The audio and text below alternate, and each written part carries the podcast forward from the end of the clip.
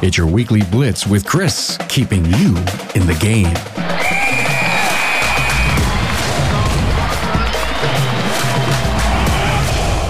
Hey, good morning, everybody. Chris Cotton here with your weekly blitz. This is going to be episode number 16 to do lists. But before I get into that, I want to check in with everybody. Hey, do you have a great idea you want to hear about, or do you have a great idea that you want to listen to me talk about? If so, shoot me email at chris at autofixsos.com.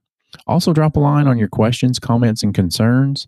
And also, I'm going to talk about to do lists in this episode. And if you want a copy of your own to do list to see to see exactly what I'm talking about, shoot me email and say, "Hey, Chris, I'd love to have a copy of that to do list." Again, that's Chris at autofixsos.com. So let's get started. It's a beautiful day, everybody. Here we are, episode 16 to do lists.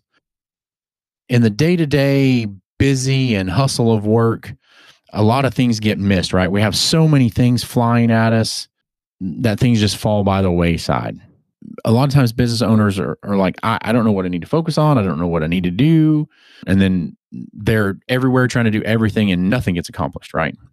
So the first thing is you have to write everything down. Everything that you want to do, you have to write down.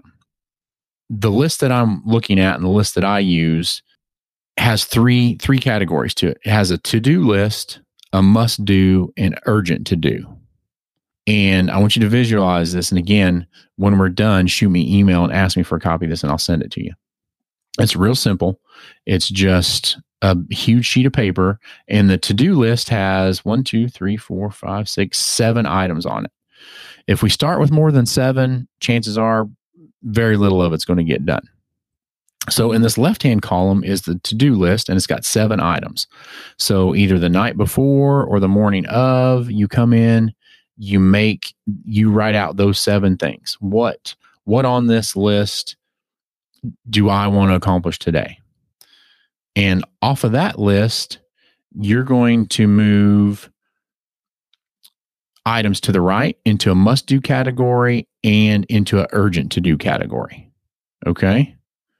So I want you to write the main list first. And then after you get this this first list done, I want you to rank the top four or five and the things that need to get done but don't need to get done like this minute, like maybe this afternoon. Those need to go to the must do list. And the first three things, up to three things that you want to do first thing in the morning is you're going to put those on the urgent to do. I'm a big list guy. I like to mark stuff off. So I want to write it in there and I want to mark through things as I get them done. And it gives me a sense of accomplishment and everything else like that as I'm going through the day. Get my list, mark it off, get done. Sometime I should take a picture of my office in here. I've got lists on the computer, lists behind the wall.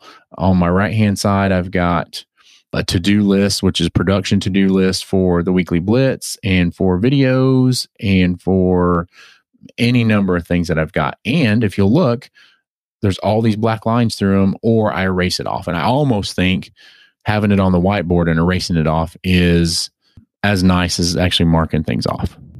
Again, back to the list. I want you to look at the left side, move things to the right, categorize them in must do and urgent to do.